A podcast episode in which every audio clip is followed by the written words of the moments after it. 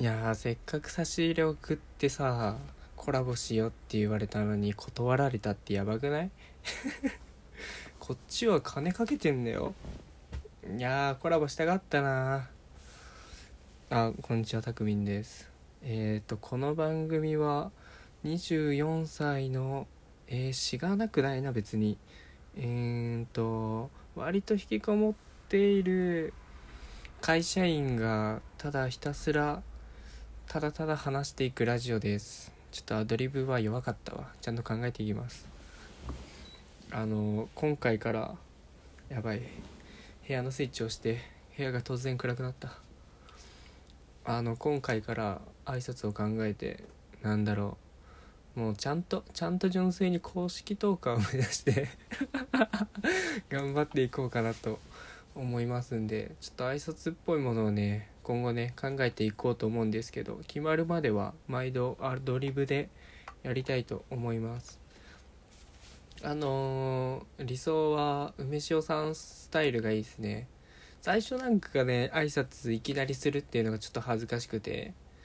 でそのちょっと喋った後にあの自己紹介をするっていうのが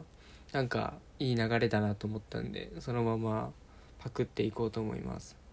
もうね本当にね梅塩さんにはね本当に一方的に聞いてるだけだけどネタ提供をすごいしてもらっている。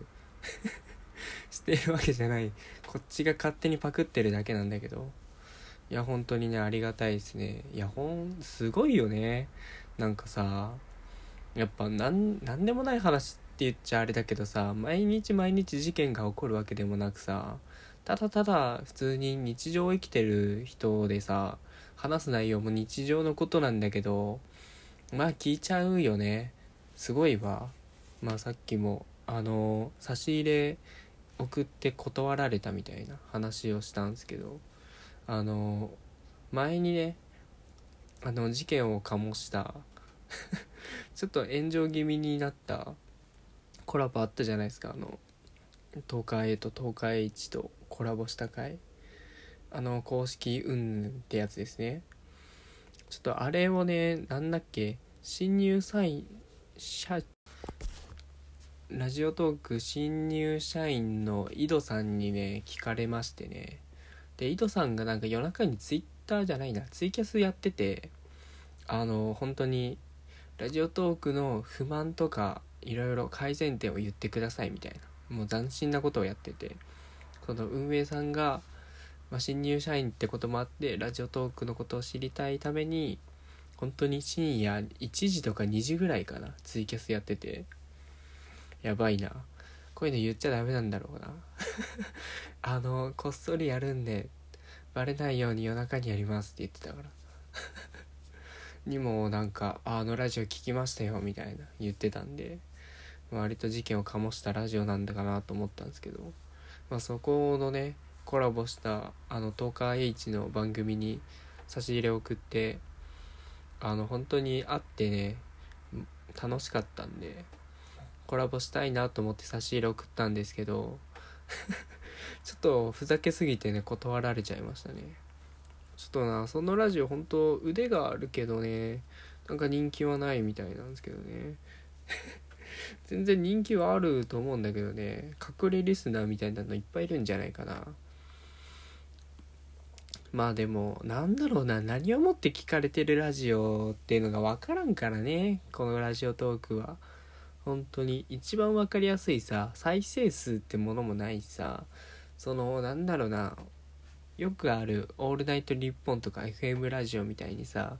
そのメディアのとしての力があるわけでもなくなんだろうラジオールナイトニッポンとかだとさハッシュタグがあってもツイッターでトレンドに乗っちゃうからさあほんとたくさんの人が聞いてんだなって目に見えてわかるけど。本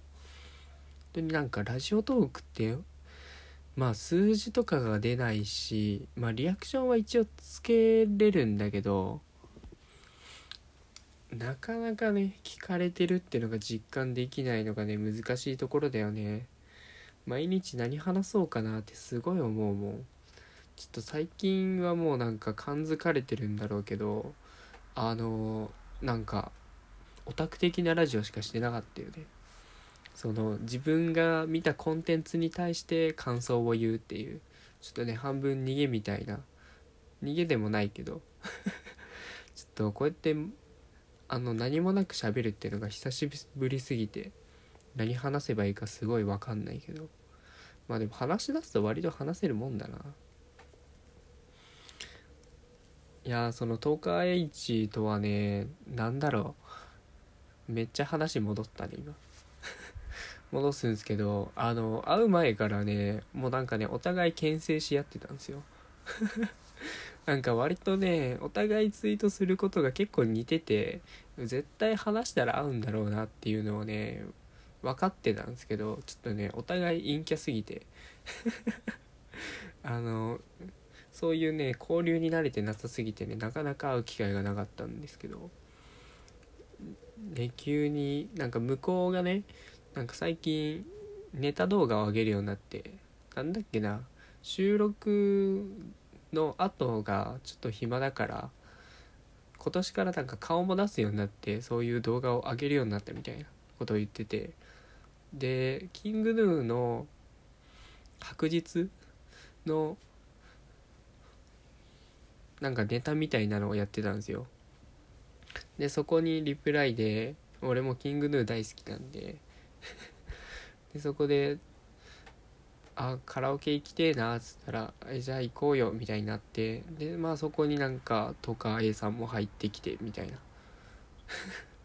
感じで。あのコラボが実現したんですけどいやーなかなかね。やっぱりカラオケもな久々に自分の好きな歌歌ってさ楽しかったわ。